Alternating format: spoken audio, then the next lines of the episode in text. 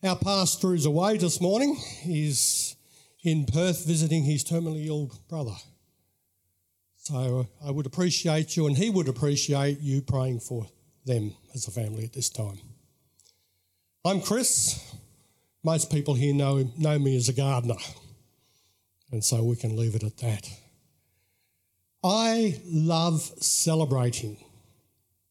The balloons are always a sign of celebration, aren't they? I didn't blow all those up this morning. We actually had my grandson's birthday party in the back hall yesterday, so I saw those balloons and thought, great, I'll use those. See, I love celebrating because the God that we worship is so good. What has God done for me? John 3:16 says, "For God loved the world so much that he gave his one and only Son. Whoever believes in him shall not perish, but have eternal life. Hallelujah! That's great news. My putrid, sinful life has been done away because of Jesus Christ. That's awesome. I want to continue to celebrate that. Folks, I know what I am like. I know that I fall short of God's glory. And yet, God does not withdraw his love from me. So this morning, I come to celebrate the wonder of Jesus Christ. First up, when Jesus was finishing his ministry on earth, and you'll read this particular verse. It's the very last verse in Matthew's Gospel, chapter 28, verse 20, I think it is. And Jesus said to his disciples, to his followers, I make you a promise, I will never forsake you. I will never leave you until the end of the age. You know how he fulfilled that? He sent the Holy Spirit to live within us. Isn't that something to celebrate? That as his children, or as his sisters and brothers, as God the Father's children, we have something worthy of celebration. About now, you can start to break into smiles because this is good news for you as it is for me. Our God has provided for us. So if you go into chapter 1 of Acts, then you read Jesus saying to the disciples, Look, stay in Jerusalem for the moment because God is going to give you a gift. And when that gift comes, then you will go out. You will be empowered to live the life that God has chosen for you. The gift, again, is the Holy Spirit. He lives within us all the time. That can be frightening, can't it? Because sometimes when we do the wrong thing as the children of the living God, we're doing it right with the Holy Spirit looking over our shoulder. And it should be embarrassing because we shouldn't be doing the wrong thing. But we have the Holy Spirit who is a gift from God in chapter 2 of the book of Acts, we see the results of the Holy Spirit moving on the lives of the believers. We call it Pentecost, where the Holy Spirit came down and filled the room and filled them with God's Spirit. And the wonders that happened because of what the Holy Spirit did was that ordinary, smelly fishermen spoke in tongues. Everybody, the Bible says, who were in Jerusalem at the time heard them speak. And it didn't matter where they came from, they understood in their own tongue what was being said. And it was the truth about Jesus Christ. Isn't that something worth celebrating?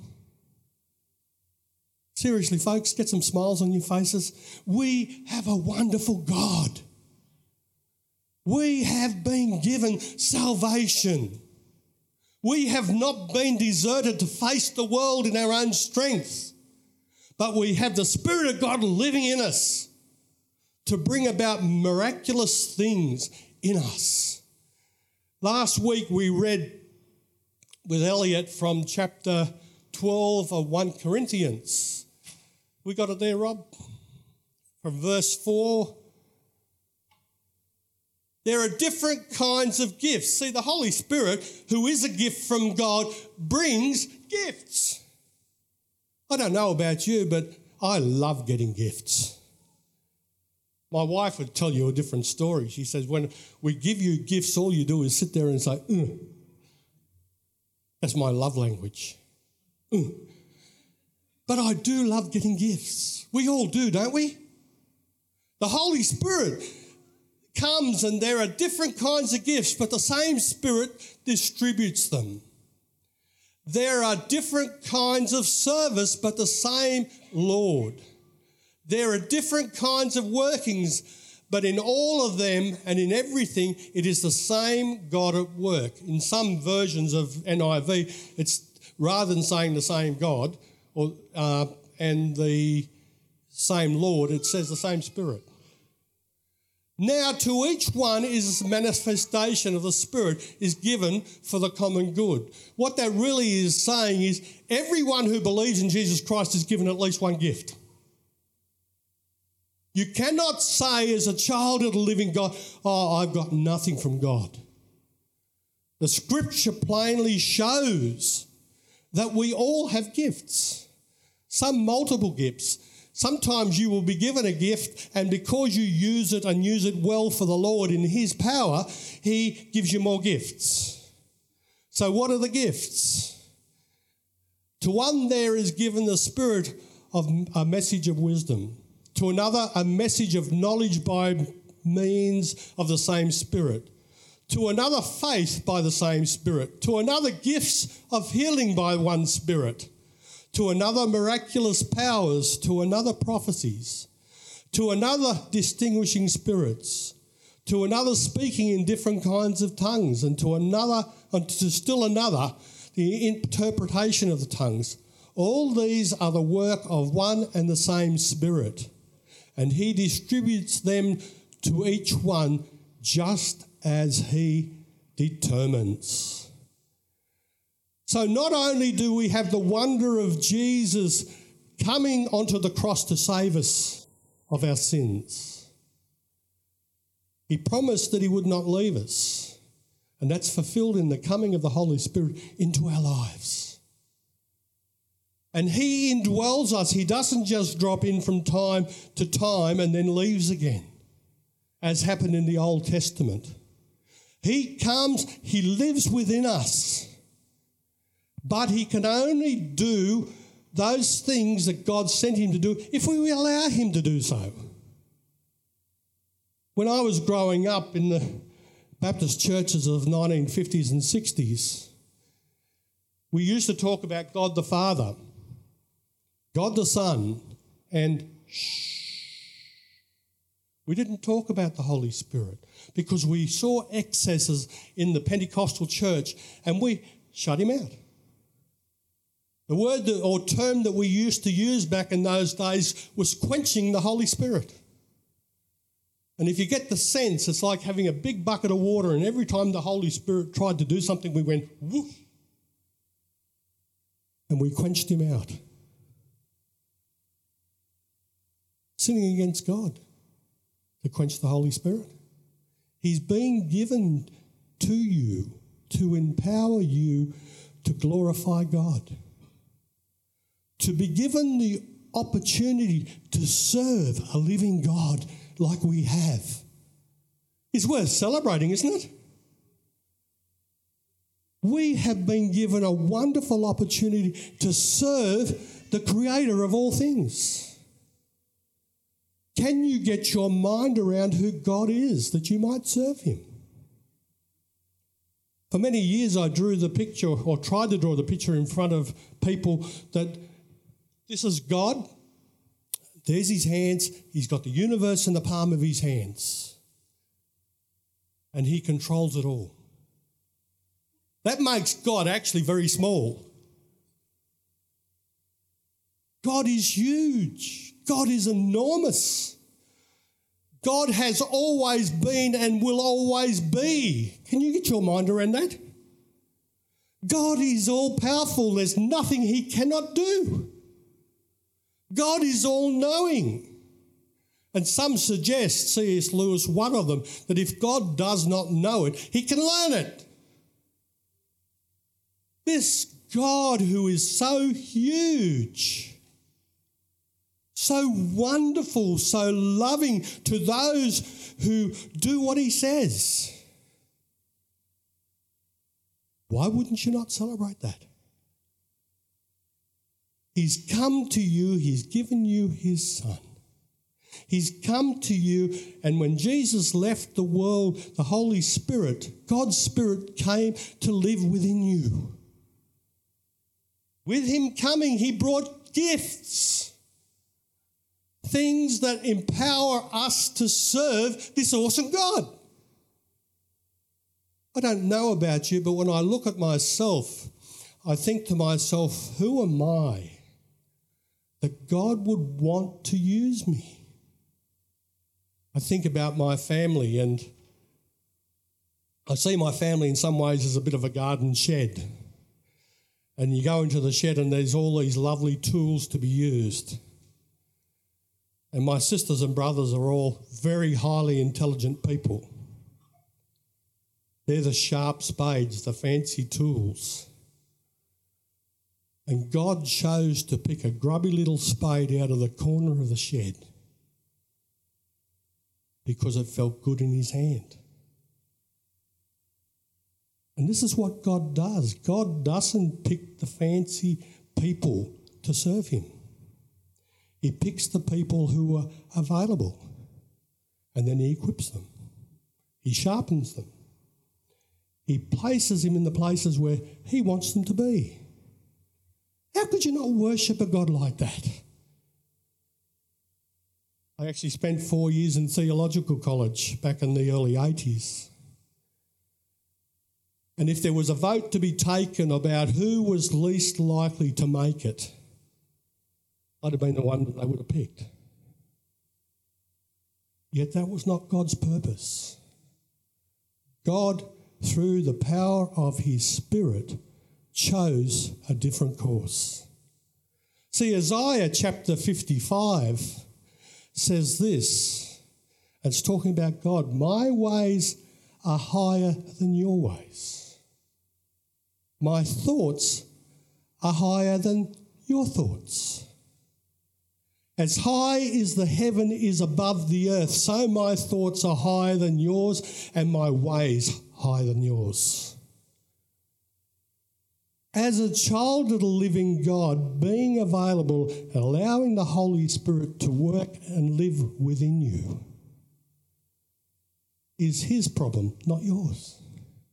You just have to say, Yes, Lord. That's a bit of a preamble, actually, to where I'm supposed to be. If you've got your scriptures, I'd get you to turn to 1 Corinthians chapter 2. And I feel very much like Paul as I stand before you.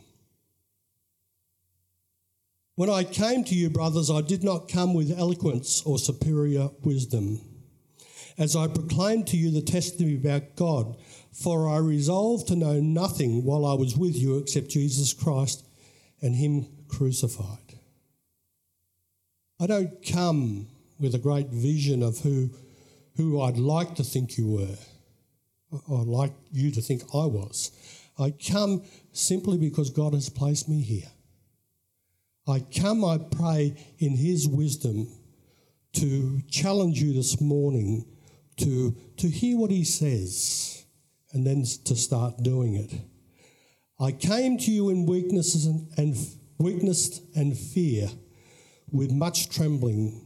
My message and my preaching were not with wise and persuasive words, but with a demonstration of the Spirit's power, so that your faith may not rest on man's wisdom, but on God's power. as we serve this wonderful, awesome God,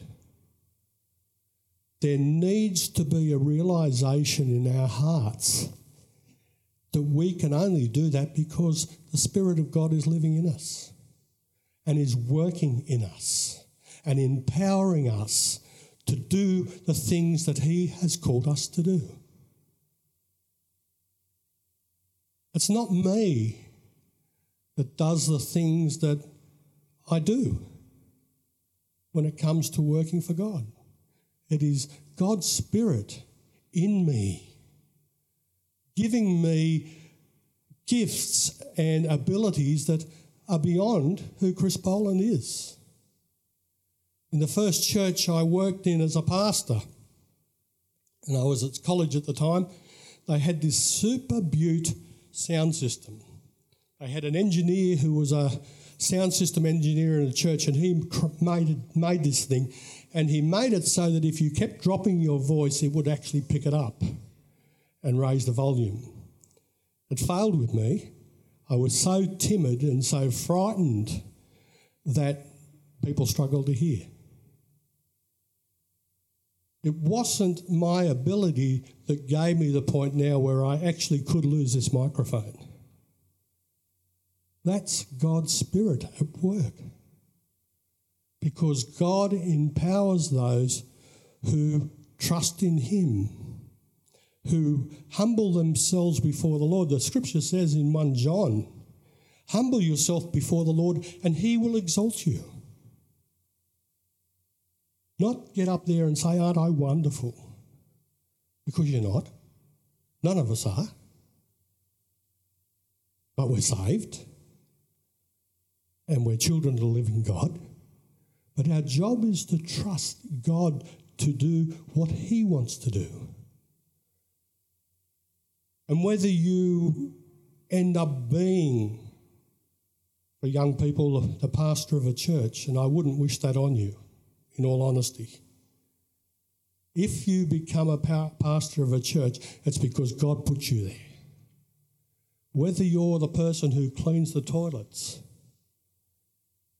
or does the garden, we do it in the strength of the Holy Spirit to God's glory, not to our being able to say, Look how wonderful I am.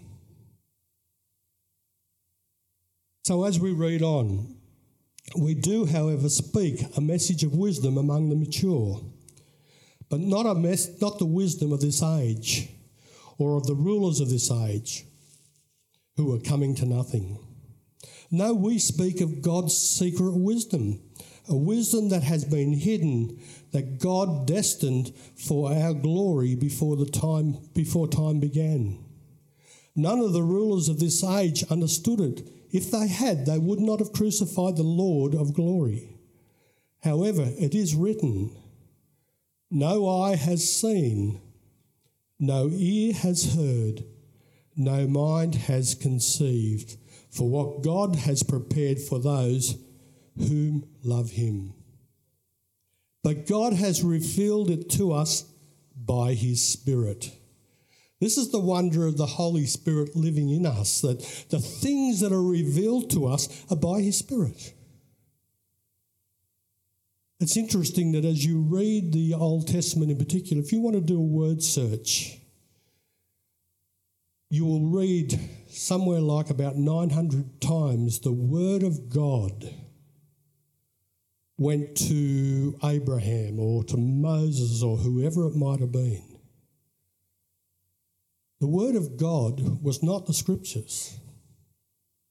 The Word of God that is spoken so many times in the Old Testament and again in the New is an audible voice from the Holy Spirit. And you might say to me, but I've never heard the voice of the Holy Spirit. You need to train your ears. As a child of the living God, He is talking to you. He is wanting to have the freedom to come to you and tell you things that you need to know. This is what the scripture teaches. Many people struggle with it because I've heard people say, but yeah, I hear people coming to me and saying, God told me. And sometimes those God told me comments do not, are not supported by Scripture. A friend of mine, a lovely, godly man, had a woman come to him one day and said, God told me, she'd only just started coming to a particular church, God told me that I'm to preach here. And he said, That's really lovely. He says, When God tells me as well, then we'll talk about it. Because it needs to be confirmed that God is speaking. Now, how does God speak? Well, for me, sometimes it's nearly like an audible voice, like someone sitting next to me and I hear this voice. Often it's thoughts that come to mind out of left field, if I can describe it that way. So I'm thinking about something and all of a sudden something else comes into mind. And I know that if in 12 hours' time or 24 hours' time I'm not thinking about that anymore, that wasn't from God. When God starts to speak into my ear, He doesn't let go until I actually do what He tells me to do. So for days, He can be talking to me and He will tell me what I need to do. He will give me sometimes the exact words I need to speak to talk to people because He knows the hearts of men and women. One of the, the interesting ones, and Peter Hatfield will appreciate this, we had a Toyota Crown, which I bought. It was an older one, and I thought this will make a nice older car to have in the garage. And I'm driving with a friend to Wyalkatchem at one stage, doing the Lord's work, going up to pick up radio bits and pieces so that we could put Sunshine FM through Katanning. And I'm having a bit of a snooze in the driver's seat just south of Wagin. And my mate wasn't watching the temperature gauge. And it boiled. And he didn't stop. And slowly but surely it just got slower and slower and slower till it did stop. Now, I do have a mechanical background. I'm actually a fitter and machinist and diesel fitter by trade. So I had a fair clue that this motor was actually cooked, seized. It was going nowhere.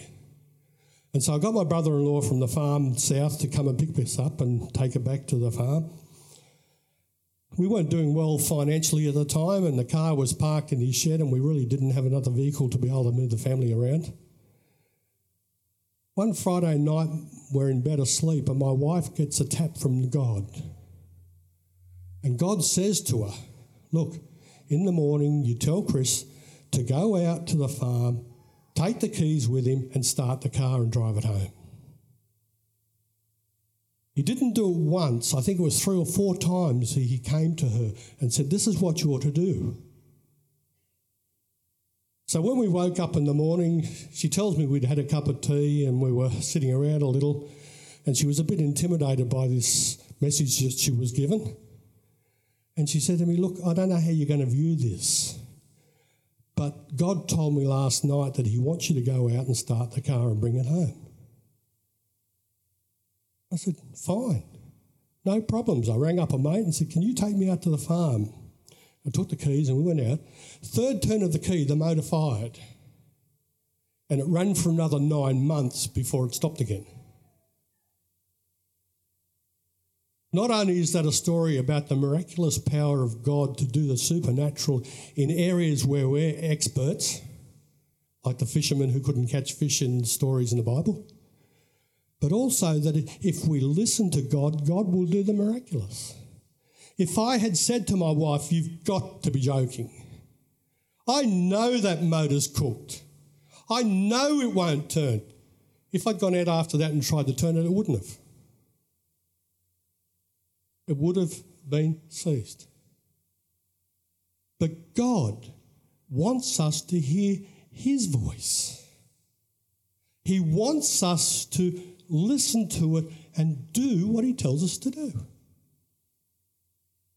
God has empowered us as His children to do supernatural things and to see supernatural things happen. This is our God. Worship Him. This is our God. Listen to Him. This is our God. Celebrate and party because He is good. The Holy Spirit that He has sent to live in you and to live in me has not come to hurt me, has not come to bring bad things to me, only good. I do not need to fear the Holy Spirit. I do not need to fear His voice. Sometimes the things He tells me are hard, but I don't need to fear Him. I need to put my faith in him. So let me read on. The Spirit searches all things, even the deep things of God. For who among men knows the thoughts of man except the man's spirit within him? In the same way, no one knows the thought of God except the Spirit of God. We have not received the Spirit of the world, but the Spirit who is from God that we may understand what God has freely given us. This is what we speak, not in words taught us by human wisdom, but in words taught us by the Spirit, expressing spiritual truths in spiritual words. The man without the Spirit does not accept the things that come from the Spirit of God, for they are foolishness to him and he cannot understand them because they are spiritually discerned. The spiritual man makes judgments about all things, but he himself is not subject to any man's judgment. For who has known the mind of the Lord that he may instruct him? But we have the mind of Christ. Folks, the Holy Spirit lives in those who believe in Jesus continually. He does not sleep as you sleep. He does not have a forgetful memory. He does not carry the frailties of humankind. And he so desires to have the freedom and access to your heart that would allow God to do his mighty will in you. Folks, don't get caught up in man's wisdom. These days, you can spend a lot of time on the computer reading what every man and his dog has to say about every subject. You can do the same reading about what people have to say about the scripture. My principal at Theo College said to me my last year, when you leave this place, do not stop reading what other people have to say. And I think that was a regretful comment because God doesn't care what other people have to say. God wants to know that I care what He has to say and that I actually have ears to hear what he has to say. Jesus said to his disciples, If you have ears to hear, listen. If you have ears to hear, you can say it. Listen. This is God's call on you and me that we have ears to hear Him and then a will to do that which pleases Him. Thank you for tuning in to our latest message. Please visit our SoundCloud profile at KBC Media for more podcasts. We would love to invite you to Kalgoorlie Baptist Church to attend our 10 a.m. services on Sunday mornings. Kalgoorlie Baptist Church, where our vision is faith found in Jesus, hope for the future, and love for our community.